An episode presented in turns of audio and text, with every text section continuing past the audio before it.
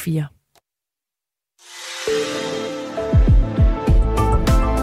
Du lytter til Weekend Live, Radio 4's program om valgkampen. Din værter er Niklas Stein og Claus Elgaard. Efterårsferien er slut, og nu skal det sidste lange stræk forberedes for partierne og des politikere. Udspil skal præsenteres, og formen skal pusses af inden den hæsblæsende afslutning. Og det er sådan en uge, vi står foran nu. Derfor er det tid til at øh, kigge frem mod det, der kommer til at fylde i den kommende uge, og så tale med både nogen, der har prøvet det mange gange før, og nogen, der skal i ilden for første gang. Det er på programmet i dagens udgave af Weekend Live, der er Radio 4's program om valgkampen. Vi sender alle weekenddage frem mod valget kl. 8 til 9, det vil sige alle lørdage og søndage i oktober.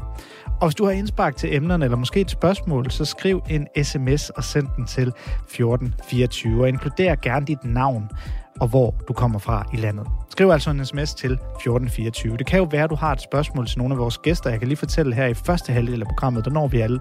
Der når vi både at have øh, Christian Thulsen Dahl, altså tidligere formand i Dansk Folkeparti igennem, og så har vi også et interview med Bertel Hård, godt nok et interview, vi allerede har lavet, så der kan du ikke lige spørge, stille spørgsmål til Bertel, men jeg lover dig, det er et interessant interview, uanset. Skriv altså en sms ind til 1424.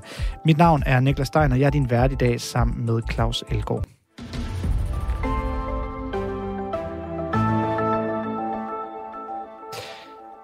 Godmorgen, Claus. Godmorgen. Claus, hvad vil du egentlig gøre som politiker her i øh, den tredje uge, vi så foran i øh, valgkampen? Altså, hvad vil du øh, tage ud og lave for at, kunne, for at det kunne batte noget i en kampagne? Altså, det ved jeg faktisk ikke helt præcist. Det kommer også an på, hvor man står, sådan både øh, fløjmæssigt og selvfølgelig også i meningsmålingerne. Det er klart, hvis man er moderat og har den medgang, man har i øjeblikket, så er jeg ret sikker på, at jeg vil ikke gøre noget, der ligesom kunne vende den tendens og blive noget problematisk. Så vil jeg holde mig til at løbe med efterskoleelever, bogle med nogle pensionister og blive set både til bingo og kunstudstilling. Øh, det er gabende kedeligt. Socialdemokraterne, de vil uddele nogle roser, og Venstre, de finder på at lave kaffe på Nørrebro station osv. Og helt ærligt, det er jo som borger at vælge sådan marginalt mere interessant end, øh, end en parkeringsbøde. Hvis jeg var i den anden situation og skulle vende situationen, altså fra noget negativt til positivt, eller bare for at få opmærksomhed, øh, så vil jeg tænke ud af boksen. Og der må jeg bare sige, at det er ikke min erfaring, at man tænker ud af boksen på, øh, på borgen.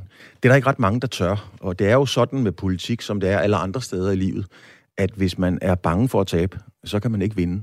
Og der er ikke ret mange derinde, der tør tabe. Så synes jeg, det er lidt spændende at høre, hvad du, hvad du synes om det her. For, for grunden til at spørge, det er, fordi jeg kiggede nogle af politikernes kalendere igennem, og, og noget, jeg faldt over, det var, at Inger Støjberg i dag har inviteret mig Villersen, altså enhedslistens politiske ordfører, ud på en gård. Øhm, og faktisk ikke hvilken som helst gård, for det er nemlig Inger Støjbergs brors gård i øh, Roslev, der ligger øh, nord for Skive. Og her der skal de to partiledere, altså Inger Støjberg og, og Maj Villassen for henholdsvis Danmarksdemokraterne og Enhedslisten, se nærmere på, hvordan man driver et moderne kvægbrug, som Inger Støjbergs bror øh, åbenbart gør.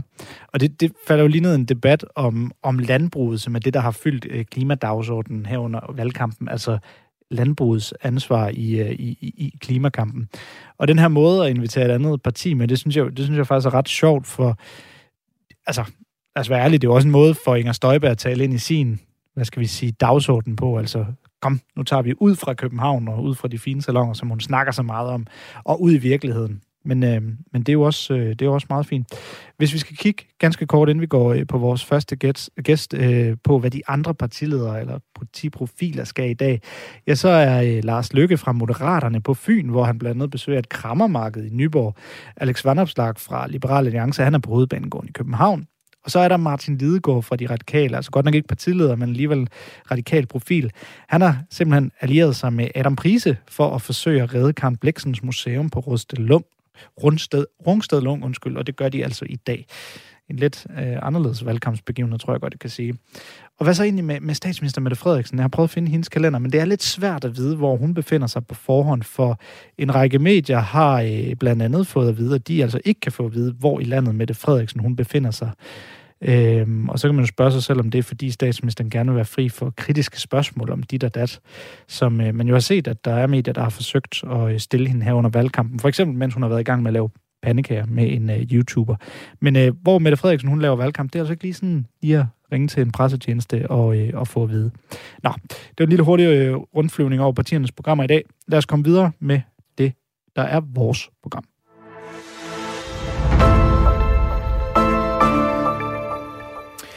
Christian Thulesen Dahl, tidligere frontfigur i Dansk Folkeparti, har vi ikke hørt voldsomt meget til i valgkampen, efter han forlod Dansk Folkeparti. Thulesen Dahl var med i DF i tre årtier, inden han meldte sig ud og startede et nyt job som administrerende direktør i Port of Aalborg.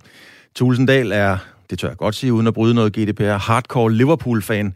Det er ikke nogen hemmelighed, og det er heller ikke nogen hemmelighed, at dem er vi rigtig mange af. Så lad os blive lidt i fodboldsproget. Christian Thulesen Dahl, du har stillet støvlerne på hylden, og nu sidder du og ser valgkampen fra tribunen. Christian, hvordan er det egentlig? Ja, tak for en forrygende indflyvning her, den her søndag morgen. Øhm, jo, men det er sådan set, øh, det er sådan set udmærket. Altså, øh, noget af det, man godt kan savne, når man har været med så mange gange, det er jo det er jo den savsmuld, der ligger i at være ude på gågaderne og snakke med folk. Men det, jeg ikke savner, det er den der øh, med, at man altid, altså hver morgen, når man vågner, skal have en holdning til alt mellem himmel og jord, hvis der nu er nogen, der lige pludselig har bragt et eller andet på bane. Øh, som almindelig menneske, så kan det jo godt være, at man lige bruger nogle dage på at finde ud af, hvad man mener. Men i politik, der, øh, hvis man er på i en valgkamp, så skal man være parat til at mene øh, noget om alt, øh, altså bare med et fingerknips. Og den del af det øh, savner jeg ikke så meget. Og heller ikke det der med øh, fejlfinderkulturen. Altså at, at meget politik handler jo også om at finde fejl hos de andre, fordi du så kommer til at fremstå måske relativt bedre selv. Og, og den del af politik, det er jo den, den del, vi samtidig omtaler som sådan den beskidte del af politik. Øhm, den, den må jeg også erkende. Den savner jeg så heller ikke. Så på den måde, så, øh, så øh, altså, når du, så, så vil jeg sige, jeg, jeg synes, det, kunne, det var sjovt at være på banen, men nu er jeg også på en anden bane. Mm. Så nu, nu er jeg også på et travlt. Jeg vil sige, hvis jeg sad og kiggede ind i en hvid mur hver dag, så tror jeg, jeg ville savne det mere. Men nu har jeg fået travlt op i Aalborg med at, at passe havnen. Øh, så, så, så jeg har det jo ud for det rigtig godt.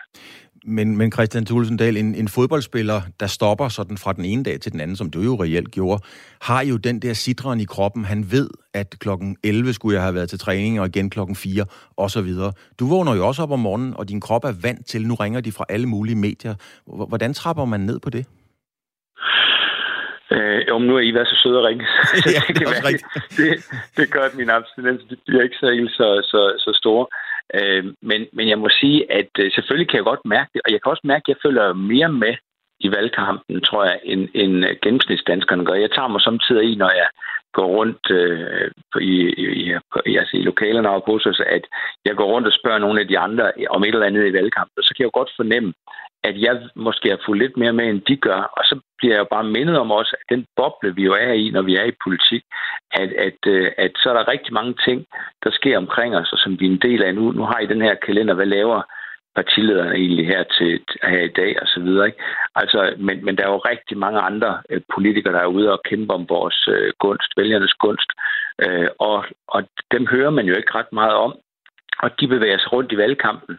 Og mange af dem gør det jo, møder måske nogle få, nogen ned på gågaden, og, og nogen vil ikke snakke og gå videre og sådan noget. Og, og det kan jo godt være lidt et ensomt job også. Og, og det er det også, fordi der er mange, der slet ikke lægger mærke til, hvad, hvad øh, kandidaterne de egentlig går rundt og, og gør. Så det kræver et ekstraordinær, en ekstraordinær indsats at blive set. Og det er også derfor, de der alternative ting, som vi vil komme til at se, tror jeg, den næste gode uges tid, Altså hvor man virkelig vil prøve at gøre noget utraditionelt for at blive lagt mærke til. Man vil prøve at købe sig adgang ind i de sociale medier for at prøve at nå helt frem til den enkelte vælger. Fordi mange vælgere ser ikke, hvad den enkelte kandidat laver, men vi ved jo, at rigtig mange beslutter sig først her i slutfasen af, hvor de vil stemme. Så der er noget at kæmpe for. Og det, men det der stressfaktor, der er omkring det, hver eneste dag som politiker med at prøve at komme ud og blive set og finde den der Øh, vej igennem øh, frem til den vælger, der egentlig bare passer sit arbejde og ikke lægger ret meget mærke til, hvad der sker. Den der stressfaktor, den vil jeg sige, den savner jeg ikke, men jeg kan jo godt mærke, den, den er der lige en anelse, fordi jeg følger mere med i, i, øh, i valgkamp, tror jeg, end, end de fleste gør. Ja, så i den kontekst, Christian, så må man sige, det er jo en klassiker, at netop pensionerede fodboldspillere, når græsset så bliver grønt, så vil de gerne lige have haft en sæson mere. Kan du helt fraskrive dig det?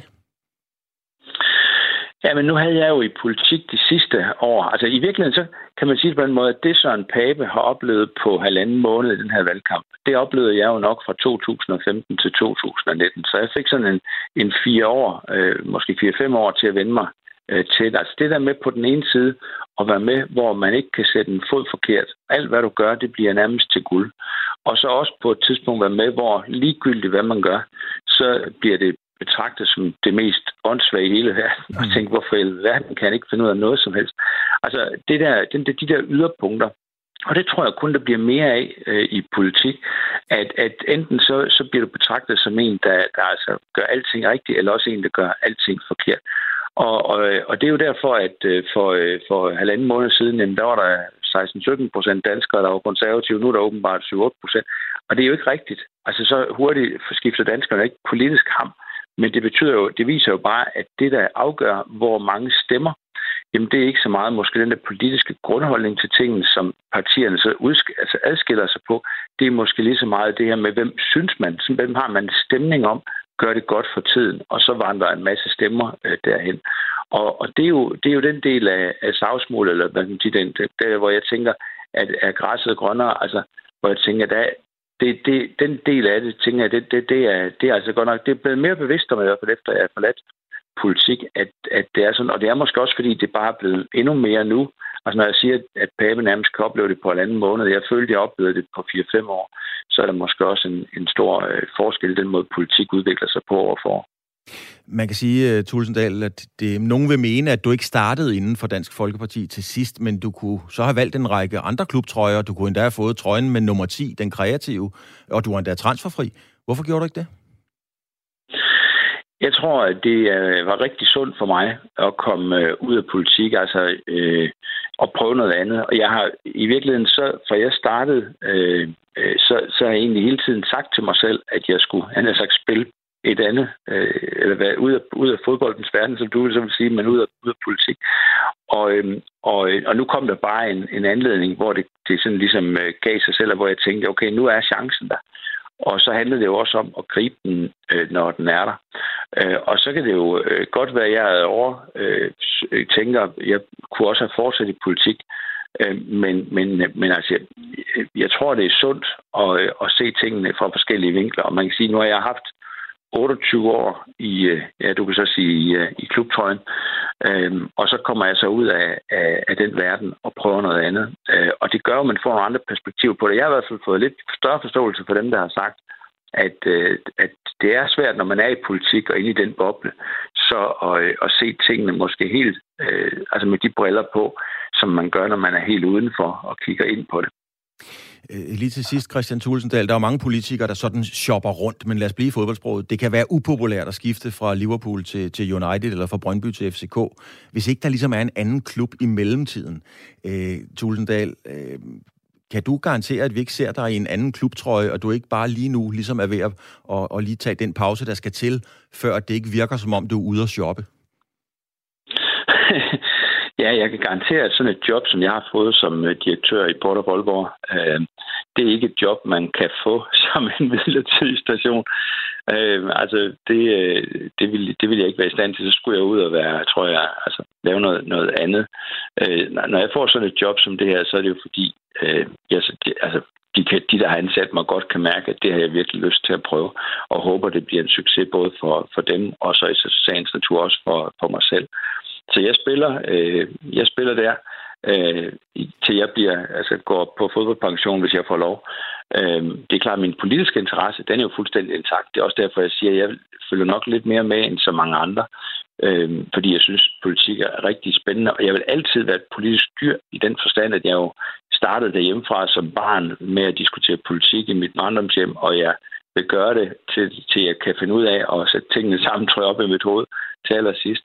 Men, øh, men, øh, men, men, det er, men, men nu, nu har jeg valgt noget andet, så det er ikke bare en, en, en mellemstation. Så vil jeg sige, øh, det kan jo godt være, at hvis den ene klub, altså man kan jo også sige, Port of Aalborg, Aalborg Havn, det er også en fodboldklub. Altså der er så øh, 100 mennesker på holdet, og så er der jo en masse tusind mennesker, der arbejder på hele det område.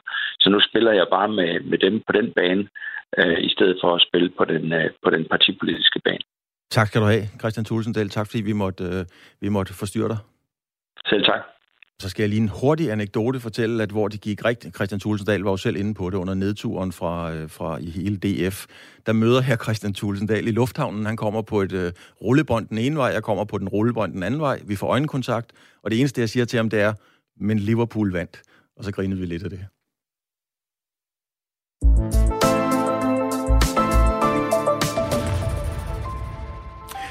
I går i programmet, der lød det sådan her.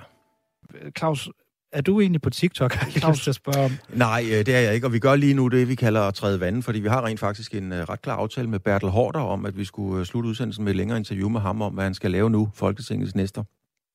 Men øh, vi er faktisk i kontakt med Bertel Hårders assistent og rådgiver og alt muligt.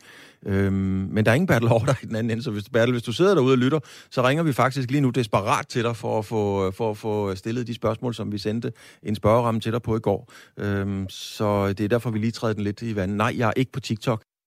Det er jeg nemlig ikke, men nu skal det handle om Bertel Hårder. Venstres grand old man, han har næsten 8.000 dage som minister på CV'et i forskellige regeringer. Bertel Hårder er og vil altid være en institution eller en legende i dansk politik. Bertel Hårder genopstiller ikke, når valget er forbi, den, øh, eller når der er valgt den 1. november. Jeg fangede Bertel Hårder ret vildt egentlig, når man lige tænker over det, mens han gik og pakkede sit kontor ned inde på Christiansborg. Jeg står midt i en masse flyttekasser og øh, reoler. Jeg vil tro, der er 30 reolmeter, der skal tømmes. Og så falder man jo over den ene bog efter den anden. Så det kan godt tage tid. Bertel Hårder, hvordan er det egentlig at gå og pakke en stor del af sit liv ned i en papkasse? Ja, det er jo dels øh, svært for, hvad skal man smide ud, og hvad skal man beholde. Men det er jo også øh, det med at øh, se tilbage. Også på alle de, alle de venlige mennesker, der har, der har givet mig de bøger. Og det er jo ofte noget med kunst eller med historie, Øh, og det interesserer mig jo begge dele. Så hvad skal jeg smide ud? Jeg har også alle de islandske sagager, jeg har masser af såkaldt kanonlitteratur. Skal det ud? Ibsens samlede værker? Nej, det skal i hvert fald ikke ud. Og så videre. Hårder, hvem, øh, hvem kommer til at tage beslutningen om, hvad der ryger ud? Jamen, det gør jeg jo i løbet af denne weekend. Mm. Bertel Hårder, du er jo øh, du er blevet en voksen mand, en grand old man, med, med, med alt respekt. Øhm, nu er du ved at være færdig i politik, i hvert fald inde på Christiansborg.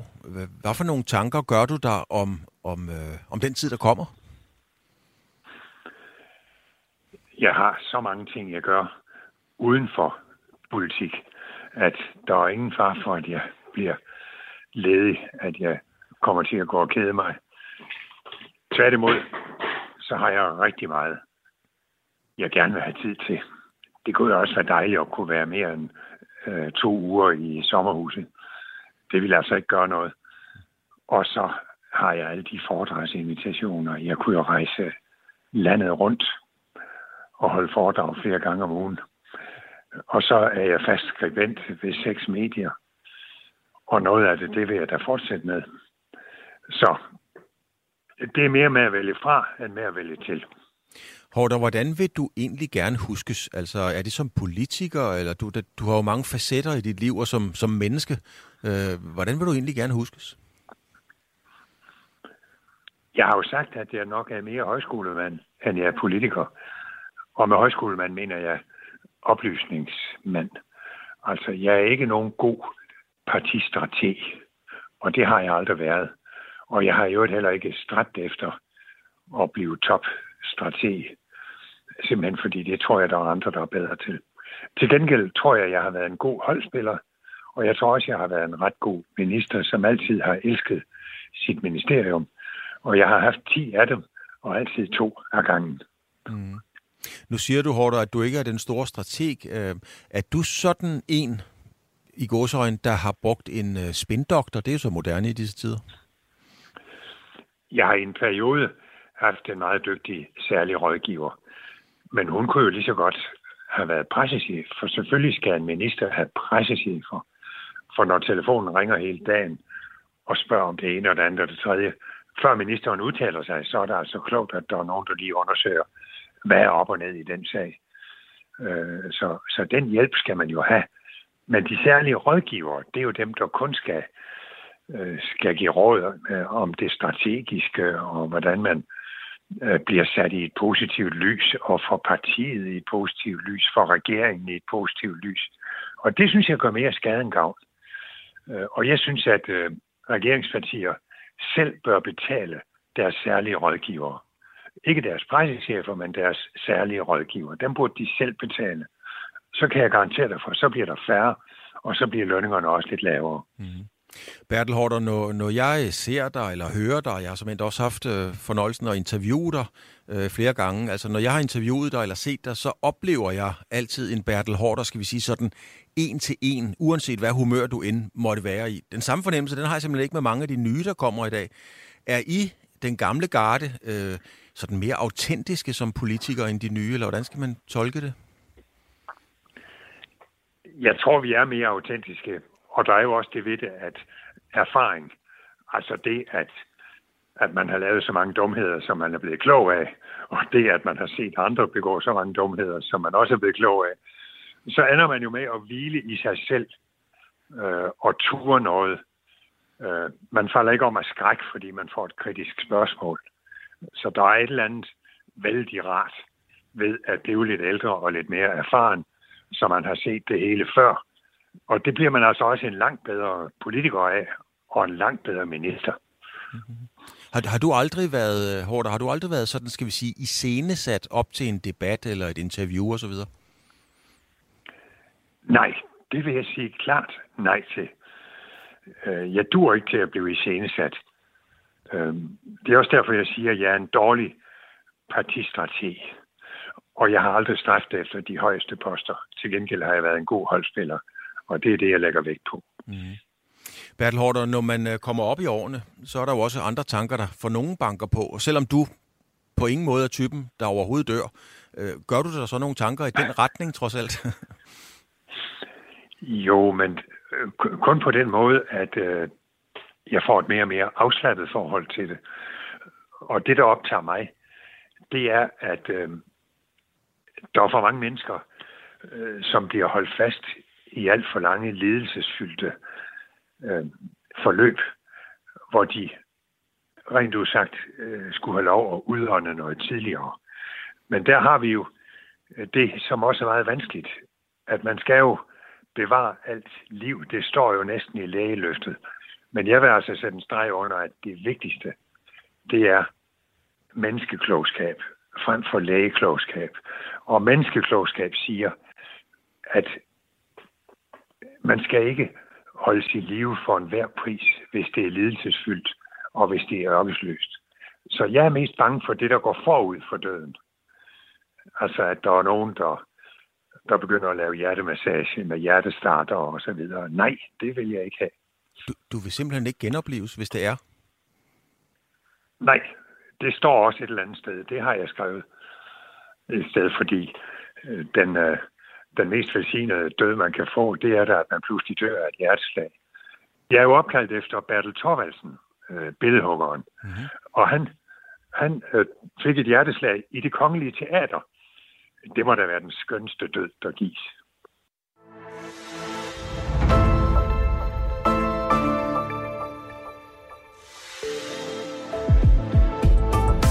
Her på Radio 4. Nu beder vi om et fornyet mandat tirsdag den 1. november. Vi peger på behovet for forandringer. Sådan er det i politik. Radio 4. Vi giver dig valget. Du sætter krydset. Ja, vi har snakket med gamle KF'er, og snart skal vi vende blikket mod fremtiden, både når vi skal snakke med en debutant i valgkampen, og når vi helt bogstaveligt skal snakke nærmeste fremtid, det vil sige valgkampens tredje uge. Husk, at øh, du kan skrive ind til os. Du lytter til øh, Weekend Live, som jo er vores valgprograms øh, valgkampsprogram her på Radio 4. Send en sms ind til øh, 1424. Inkluder gerne lige dit fornavn og hvor i landet du kommer fra. Det er altså en sms, du kan sende ind til 1424.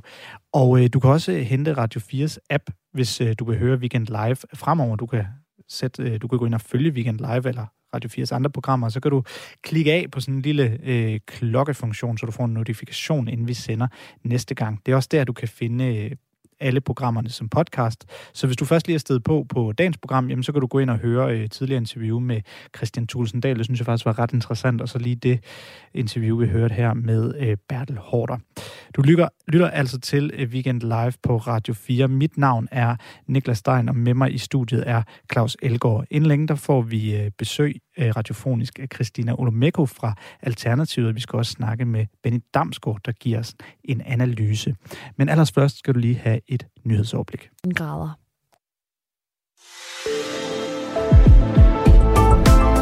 Du lytter til Weekend Live, Radio 4's program om valgkampen. Din værter er Niklas Stein og Claus Elgaard. Mette Thiesen reagerer efter rasende værmund. Jeg udtaler mig om noget, jeg ikke har en kæft forstand på. Sådan lød en overskrift i BT. Og det handler om, at Mette Thiesen fra Nye Borgerlige har givet udtryk for, at Pernille Vermund har modtaget donationer, som er større end 22.200 kroner. Det er grænsen for anonyme donationer.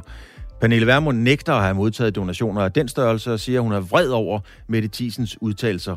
Pernille Vermund siger også til BT, det er voldsomt, og det er ret inkriminerende for at sige det, som det er. Det kommer til at koste nogle kvejebejere, mildest talt. Og noget tyder på, at Mette Thiesen er blevet banket alvorligt på plads. For til os her på Radio 4, siger Thiesen, det man hører, er, at jeg udtaler mig om noget, jeg ikke har en kæft forstand på. Og det skal man jo generelt da være med, og det sagde øh, Thiesen altså i programmet øh, Det Blå Hjørne. Og det er mildt sagt voldsomt, eller faktisk vildt, at tage sådan en intern kamp for helt åben til det midt i den afgørende fase af en meget tæt valgkamp. Jeg er spændt på, hvordan det udvikler sig, og hvordan det, øh, hvordan det slutter, og selvfølgelig også, hvad konsekvensen øh, bliver. Og jeg kunne egentlig godt tænke mig bare at starte med at, at spille et lille klip fra den video, hvor du jo er med. Hej Mads, det er Mette Thiesen. Hvis vil overføre 50.000, så skal du bare overføre det til vores øh, til en anden konto, hvis du gerne vil være anonym. Det har vi jo også oplevet med Pernille. Ikke? Der er nogen, der vil give større beløb, men fortsat være anonyme. Det vi hører, det er dig, der vejleder i, hvordan man omgår reglerne for partistøtte. Hvorfor gør du det? Øh, jamen, øh, det som man hører mig øh, her, det er at udtale mig om noget, jeg ikke har en øh, kæft forstand på, og det skal man jo som generelt øh, lade være med. Øh, jeg har jo normalt øh, folk, der sidder og gør det her, enten dem, som står for, hvad skal man sige, min lokalforening, øh, eller inde på, på Christiansborg. Øh, så det må, være, øh, det må være læringen herfra, det er, at man simpelthen skal være udtalt som ting, man ikke ved noget om. Jeg har simpelthen ikke styr på de regler. Men du lyder som om, du har styr på det. Du siger jo, øh, at der er det her loft på 50.000, og så skal man dele det op i to. Det lyder jo ikke som en, der ikke kender reglerne. Det lyder jo netop som en, der kender reglerne. Du siger endda, det har vi prøvet før med Pernille Vermund. Ja, og jeg har simpelthen ikke noget indblik i Pernilles konto. Det har jeg jo heller aldrig nogensinde haft. Øh, men, øh, men jeg har da en klar formodning om, at folk har lyst til måske at donere større beløb til Pernille, end de har til mig. Øh, men altså, jeg tror bare, at det her det er, det er noget, hvor man må sige, jamen jeg udtaler mig om noget, som, som jeg fra start af burde have givet videre til folk, som ved noget om det, i stedet for at udtale øh, mig om det her. Men siger du, at du ikke vidste, at der er en grænse på 22.200 kroner for at give partistøtte, hvis man vil forblive anonym? Altså, helt konkret i forhold til donationer, øh, der er det jo ikke mig, der sidder med det normalt. Men vidste øh, du det ikke det? Jamen altså, jeg ved jo godt, at der er nogle helt grundlæggende regler, men øh, præcis hvordan det bliver udmyndtet, det er der jo folk, der sidder og står for. Altså, jeg har en konkret, som står for min valgkonto, øh, og så har jeg, øh, så har vi inde på Christiansborg dem, der mm. står for det sidste instans, og de sikrede jo sådan set også, at det her det blev stoppet. Øh, så jeg tror bare, at læringen fra det her er, at øh, jeg skal simpelthen men, være med at udtale mig om ting, jeg ikke ved Men Mette Thyssen, jeg hørte dig sige, at du vidste godt, der er den her grænse på 22.200. Ja, til personligt, ja. Hvis man skal forblive anonym. Ja. Og så vejleder du en til at dele det op, så han kan forblive anonym. Det Jeg er vel en, der kender reglerne og rådgiver i at omgå dem. Nej, altså jeg vil sige, at, øh, at, at det, som man kan høre her, og som jeg sagde før, det er mig, der udtaler mig om noget, jeg simpelthen ikke ved. Men hvad Øh, er det, altså- du ikke ved?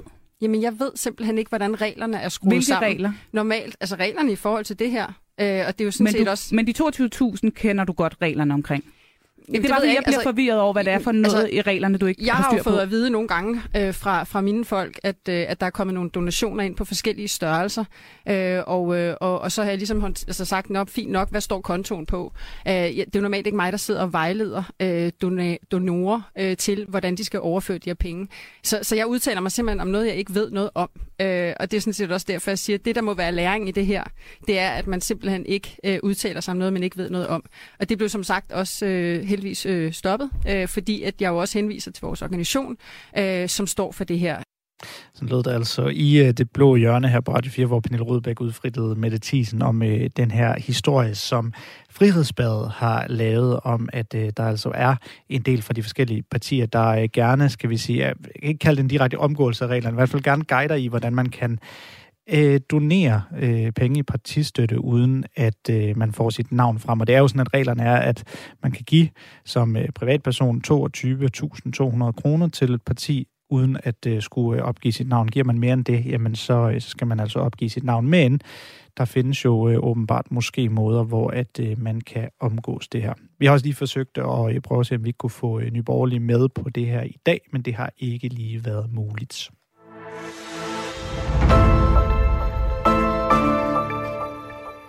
Her i øh, programmet har vi hidtil hørt fra de, skal vi kalde dem, rutinerede kræfter, altså dem, der kender Folketingssalen og processerne. Hvad har vi? Bertel Hårder, Christian Thulsen Dahl, Ejer Kemnitz, Carsten Hønge.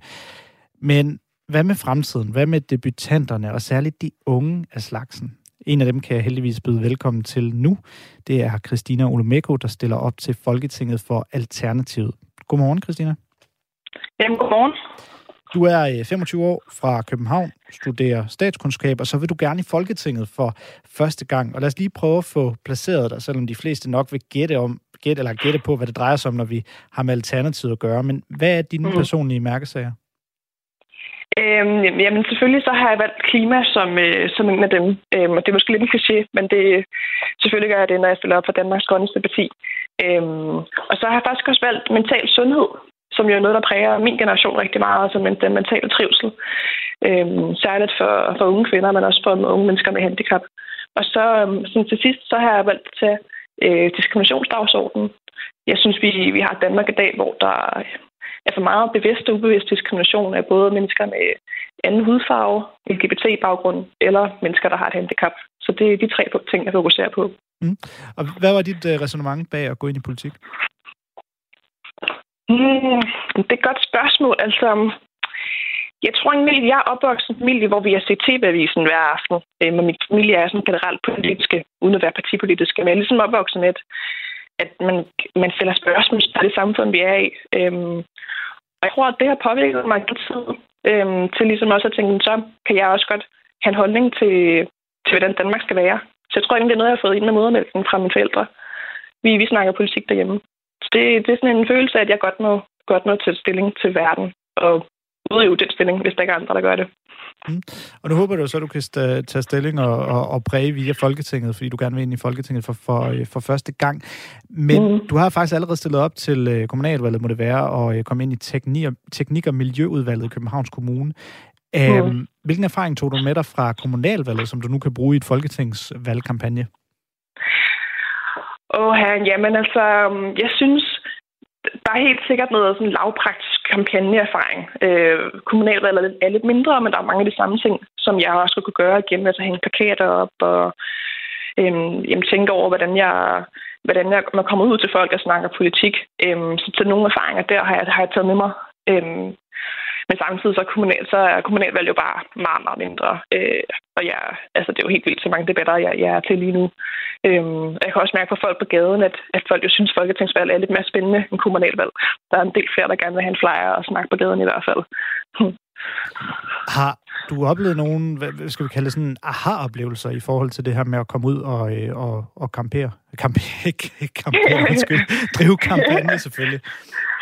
Øh, Øhm, men jeg tror, jeg tror, at nogle af de fede positive overraskelser, jeg har haft, har været, hvor mange, der, der er glade for at se Alternativet på gaden igen. Øhm, folk, der, der tidligere stemte Alternativet og har været lidt i tvivl og ser os komme over spærregrænsen og, og er glade for, at, at vi er på gaden og møder kandidater. Øhm, har meldt sig ind igen i partiet. Sådan nogle ting der, det har været mega fedt. Og så tror jeg også, at jeg har været overrasket over det sammenhold, der faktisk er på tværs af partierne. Øhm, det er jo noget, jeg også har på, på Rådhuset i Københavns Kommune som, som folkevalgt, men jeg synes, det overrasker mig, at det også det sammenhold også findes i, i valgkampens side. Altså, at man lige siger hej til hinanden og siger held og lykke med valget osv. Øhm, og deler tips med hinanden på tværs af partier. Det, det har også overrasket mig rigtig positivt. Så demokratiet er ikke kun folk, der skændes. Christine Olomeko, der, der rejser jo tidligere i valgkampen, eller valgkampen en, øh, en mindre, skal vi kalde det, debat om unge politikere. Øh, særligt myndet mm. på Nicoline Prehn, der stiller op for Socialdemokratiet. For der kom en kritik af, at hun med sin kun øh, 20 år simpelthen er for ung til at skulle stille op til Folketinget. Det var der i hvert fald nogen, der mente. Og, øh, og det skal jo selvfølgelig sige, at det er jo en kritik, der kommer sådan jævnligt, hver gang vi har valgkamp. Øh, hvad tænker du om kritikken af at stille op til Folketinget, når man jo åbenlyst, når man er ung, ikke har den store livserfaring endnu? Øh, jeg tror, jeg tror faktisk, der er variation i de, de fordomme, man møder. Jeg er 25 år, øh, så jeg er fem år ældre end Nicoline. Jeg synes faktisk ikke, altså, jeg synes faktisk ikke, jeg har oplevet noget endnu på min alder. Øhm, og jeg tror også, det har noget at gøre med, hvor man stiller op. Hende stiller op i Københavns Store Kreds. Det gør Nicoline så også. Øhm, men det, jeg tror, der er et eller andet i, der er måske mange... Jeg tror, der er flere unge her, og så er jeg lige lidt ældre, gør, at jeg ikke har oplevet det selv. Øhm, men, men jeg kan godt jeg kan godt øh, genkende det. Jeg har godt set andre af mine øh, kollegaer eller kandidater fra andre partier øh, få den slags kommentarer på sociale medier. Øhm, og det er rigtig ærgerligt. Det er det virkelig, fordi demokratiet skal være et sted, hvor, hvor folk har lyst til at deltage. Jeg ærger mig ofte over, at der er så få mennesker, der er medlemmer af de danske partier. En gang var det en folkesag at deltage. Nu er det blevet sådan noget, desværre blevet noget lidt halvelitært noget. Øhm, og det afholder folk fra at deltage, hvis man så også får de her kommentarer. Øhm, men jeg vil sige, at der vedkommende, der, der har jeg ikke oplevet så meget min alder. Det, jeg oplever, det er for min hudfarve til gengæld. Og det, det synes jeg er, er helt vildt, øh, hvad, hvad jeg får at vide, på baggrund af, at jeg har en, en mørk hudfarve. Hvad, hvad oplever du der? Men jeg får at vide, at jeg er lortebrun, og jeg skal sendes tilbage til Afrika. Øhm, da jeg blev valgt ind i kommunal, til kommunalvalget, fik jeg at vide, at jeg ikke burde kunne blive valgt ind, når jeg var mørkehuden. Øh, jeg får at vide, at jeg ikke er dansker. Sådan nogle ting, det, det får jeg rigtig meget af på de sociale medier. Øhm, og jeg havde en vis grad forventet det, fordi det er noget, det, det, det sætter grænserne for, hvordan man taler til, til mennesker med mørk hudfarve, har jo rykket sig de senere år i Danmark. Men, men det har overrasket mig, hvor ofte det er for det at vide. Og også, at de mennesker, der skriver det, tydeligvis ikke har nogen skam i livet. Altså ofte er det heller ikke fra profiler, der virker til at være anonyme. Øhm, så det, det, det synes jeg har været ret ubehageligt. Mm. Øh, det må jeg sige. Jeg har også anmeldt mange af de kommentarer. Mm. Men hvis vi lige, Christina, går tilbage til det her, det her med alder, altså kan der ikke være noget ja. om, at man kommer eventuelt nærmest lige fra studiet og nu vinder og, og bestemme, eller have indflydelse på landet i Folketinget, øhm, og man jo åbenlyst ikke rigtig har været ude i den virkelige verden endnu? Jamen, det, det er jeg faktisk ikke enig i. Øhm, fordi den virkelige verden er jo er jo det ledede liv og de oplevelser, man har. Og de oplevelser, man har med livet, har man det også som 20-årig, som man kan have som 85-årig. Øhm, jeg tror, det, der er vigtigt i politik, det er at få så mange forskellige oplevelser repræsenteret. Og det er jo også oplevelser med for eksempel at være 25 år som mig og se, hvor svært det er at komme ind på boligmarkedet, som det er måske at være 70 år og have oplevet øh, direkte kontakt med, med kommunens hjemmehjælp for eksempel. Øh, så der, der, der er simpelthen behov for, at vi har mennesker med forskellige oplevelser af politik. Det handler ikke bare om forskellige partier, men også at de mennesker, der er de partier, repræsenterer nogle forskellige oplevelser. Øhm, og jeg må bare sige, de mange partilederdebatter, vi har haft i dag, eller i den her valgperiode, har jo handlet utroligt lidt om unge menneskers perspektiver og problemer, blandt andet boligmarkedet, øh, som er de store. Og det tror jeg da helt klart er, fordi Folketinget er så gammelt, som det er. De her til sidst, Christina Olomeko, inden, øh, fra, altså fra Alternativet, der stiller op til, øh, til Folketinget for første gang. Inden, inden vi slipper dig, så kunne jeg godt lige tænke mig at høre, hvordan det er netop at skulle stille op for Alternativet. Altså, hvordan er det for første gang at stille op til, til noget så stort, som, som, som en folketingskampagne selvfølgelig er, og så samtidig være i en situation, hvor ens parti jo, som I gør, balancerer lige mm. på grænsen af ja, spærregrænsen? Jamen altså, det tilføjer lidt ekstra spice, synes jeg, til, til valgkampen. Det gør det lidt mere spændende. Øhm, det gør det mere nervepirrende. Altså, så, meget, så sent som i går fik jeg at vide fra, fra, fra en vælger, at øh, han, han tog mig sådan i armen og sagde, du må love, at I, I kommer ind. Øhm, så, så der er helt klart noget, noget ekstra spænding. Øhm, men heldigvis ser det jo godt ud i meningsmålingerne. Man ikke, øh, altså, vi er helt sikre på, at vi kommer op med, med rumpen på den gode ende af spærgrænsen. Øhm, men jo, det, det, er, det gør det lidt mere spændende. Det gør det der. Det giver nogle helt andre samtaler med folk på gaden også. Øhm, helt klart. Vi får i hvert fald at se. Du skal i hvert fald have tak, fordi du havde øh, tid til at være med os her til morgen, og øh, god fornøjelse med resten af valgkampen. Tak skal du have. Tak for snakken. Hej igen. Hej. Så altså til øh, Christine Olomeko, der stiller op til Folketinget for Alternativet for første gang, er en af de her nye debutanter. Følg valget her på Radio 4. Nu beder vi om et fornyet mandat tirsdag den 1. november. Vi peger på behovet for forandringer. Sådan er det i politik. Radio 4. Vi giver dig valget. Du sætter krydset. Lige om lidt, der lukker vi ned for øh, dagens program og slipper dig løs til valgkampens tredje uge. Men inden, der skal du selvfølgelig klædes ordentligt på til den her uge. Så jeg har allieret mig med Benny Damsgaard, der er tidligere kommunikationschef for konservative under valget fast valgkommentator her for Radio 4. Og han kan hjælpe os med at analysere og perspektivere frem mod næste etape, næste etape i valgkampen. Så godmorgen, Benny Damsgaard. Godmorgen, godmorgen. Jeg starter med det helt åbne spørgsmål. Altså, hvordan bliver den her tredje uge i, øh, altså tredje hele uge i valgkampen? Den bliver intensiv. Altså, det er nu øh, den sidste den sidste kraftanstrængning skal gøres fra de forskellige partiers side for at, at sikre et, et, godt, et godt valgresultat. Så, så hvor den forgangne uge har været lidt, lidt mere stille og roligere, øh, blandt os på grund af efterårsferien, så, så kommer, kommer den næste uge, øh, som det altid er i valgkamp, til at være ekstremt øh, intensiv og, og offensiv. Det er nu, alle budgetterne bliver tømt. Var der så fordi vi havde dig med i sidste uge, og, og der nævnte du nemlig det her med, at nu, står vi, nu stod vi selvfølgelig over for en øh, efterårsferie, øh, øh, og det er jo klart, at så, øh, så vil politikerne, øh, politikerne give lidt mere ned. Var, var der så, som du havde ventet ro på i efterårsugen? Relativt set ja. Altså, øh, der, der var selvfølgelig øh, enkelte øh, udspil, især for de partier, som, som hænger lidt i bremsen. Men generelt var det en relativt stille uge. Man kan dog godt mærke, at, at her i, i weekenden er der, er der kommet mere øh, tryk på igen. Socialdemokratiet øh, med statsministeren i spidsen offentliggjorde et, et udspil til øh, øh, en, en slags inflationshjælp til, øh, til, til personer med lave indtægter i primært almindelige boliger, som kom i går. Og det er et, kan man sige, det er sådan et klassisk startskud på en, på en offensiv øh, periode, hvor man fra, fra statsministerens side forsøger at sætte scenen for resten af valgkampen. Så, så generelt var det en relativt stille uge, også rent annoncemæssigt, men nu, øh, nu kommer det store tryk her i uge, øh, i uge 3. Så øh, der var selvfølgelig også enkelte ting, som, som skilte sig ud. Altså det der meget berømte FE-pressemøde på Kastellet, hvor de to blå partiledere, Ellemann og Pape, forsøgte at sætte en, en dagsorden, men som mere eksploderede imellem fingrene på sig selv. Men, men derudover var det en, ja, en relativt stille uge. Ja, og, og den her, det her pressemøde og, og, og blå bloks, hvad skal vi sige, færd her i øh, valgkampen, og især i meningsmålingerne, det har jo intensiveret snakken om Lars Lykke. Så lad, lad os lige prøve at snakke lidt om, om, om personer, og lad os netop starte med øh, Lars Lykke, som jo bare stiger og stiger i meningsmålingerne, og på den måde ser ud til at få øh, den her nok så berømte øh, tunge på vægtskålen i, øh, i, i, i valgkampen. Hvad er Lars Lykkes mål i den kommende uge?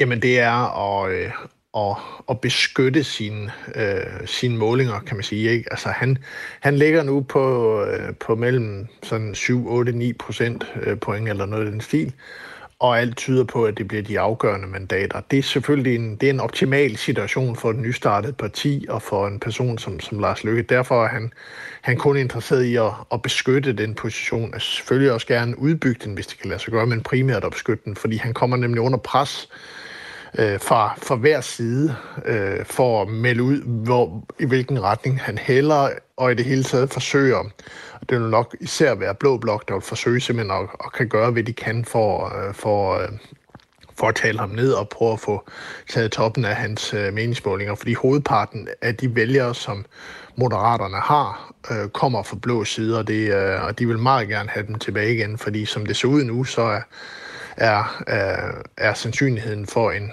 en blå statsminister, altså at det bliver enten Ellemann og Pape, stort set ikke eksisterende, så længe Lykke sidder i den position, som, øh, som han gør. Så altså, det bliver en uge, hvor han prøver at forsvare sig selv øh, og, og forsøge at, at undgå, at, øh, at, at, at luften går ud af, af ballonen, som den godt kan undervejs i en valgkamp, når man har haft så meget medvind i sejlene, som, som man har haft her til at starte med. Ja, vi, er, vi er jo en del journalister, der, der begyndte at stille flere spørgsmål, og, og lidt mere, skal vi kalde det, vedholdende spørgsmål til, til Lars Lykke med hensyn til det her, hvem han, hvem han peger på, det her nok så efterhånden fortærsket mantra fra, fra ham og Moderaterne, der hedder, at de stemmer på noget og ikke nogen. ja. er, han, er han ved at blive presset? Og, altså, har han, har, eller sagt på en anden måde, har han modstået det værste pres, eller kommer det først i den her uge? det, øh, det, det, det kommer først nu. Altså, det bliver, det bliver kun værre herfra. Men altså, der skal man huske på, at Lykke er jo en ekstremt rutineret øh, politiker, og, og som har ført masser af valgkampe, så han kender kender spillet ud og ind og ved udmærket nok, hvad der kommer til at ske nu, hvem der kommer til at angribe ham, og hvad de kommer til at angribe ham for. Derfor kommer han ikke til at ændre på den position, han har. Han kommer ikke til at pege på nogle af siderne. Han bliver ved med sådan at og sådan signalere lidt til den ene side, lidt til den anden side, og hele tiden sådan, øh, gør, hvad han kan for at forblive interessant. Men han kommer ikke til at gå ind og sige, at jeg peger på en blå statsminister, eller jeg peger på, øh, på, at den nuværende statsminister skal fortsætte, eller, øh, som jo ikke på nogen måde er usandsynligt scenarie, jeg stiller selv op øh, som, som statsministerkandidat. Fordi det er det, er, det, er det der er hans, at den, den bedste position for ham, at, at øh, bevare et øh, stor grad af, af usikkerhed og hele tiden holde sine muligheder åbne, så han også er interessant for medierne at tale om. Kontrasten til Lars Lykkes optur, det må jo så være Søren Papes øh, de to nedtur. Hvad i alverden skal Søren Pape, som jo stadig er statsministerkandidat, hvad i alverden skal han gøre nu? Ja, altså det er et rigtig godt spørgsmål, øh, som jeg ved, de konservative også øh, leder efter at finde svaret på. Men, men som udgangspunkt er der, øh, altså vi er næsten øh, for langt hen i valgkampen til, at han for alvor kan, kan bryde øh, den spiral, han er, han er nede i. Han kan måske øh, stoppe den eller forsinke den lidt, men det bliver ikke vendt til en bullerne øh, fremgang. Det er vi simpelthen, øh, det har tingene fået lov til at udvikle sig øh, for lang tid. Øh, de er, man har været for, for passiv i forhold til at, håndtere de sager, der har været og forsøgt at, at vende den udvikling, negativ udvikling, som man har været inde i. Men vil sige, der hvor han i hvert fald som minimum skal præstere, det er på øh, de sidste debatter, øh, de sidste partilederdebatter i 2019-valget. Gjorde han en fornuftig, øh, nogen vil sige direkte god figur i forbindelse med nogle af de sidste partidebatter, hvor han, partilederdebatter, hvor han gik for eksempel dengang op mod øh, Rasmus Paludan for, for stram kurs. Men altså, det er ikke en, det er ikke en let position, han sidder i, og, og når man og når man er kan man sige, så presset i målingerne og har været det så længe, så går det også ud over humøret i, i partiet og kampgejsten og, og lysten til at arbejde. Så det er en, øh, det, er, det er en farlig situation, de sidder i, men, men altså det bedste, han kan gøre, det er at, holde fokus på bolden og så forsøge at komme bedst muligt ud af de sidste partilederdebatter og måske også bruge en række øh, af de andre toppolitikere fra det konservative folkeparti til at være mere aktive, altså en Rasmus Jarlov og en Mette Appelgaard for at brede billedet lidt ud. Men, men altså, en bullerne fremgang, det kommer ikke.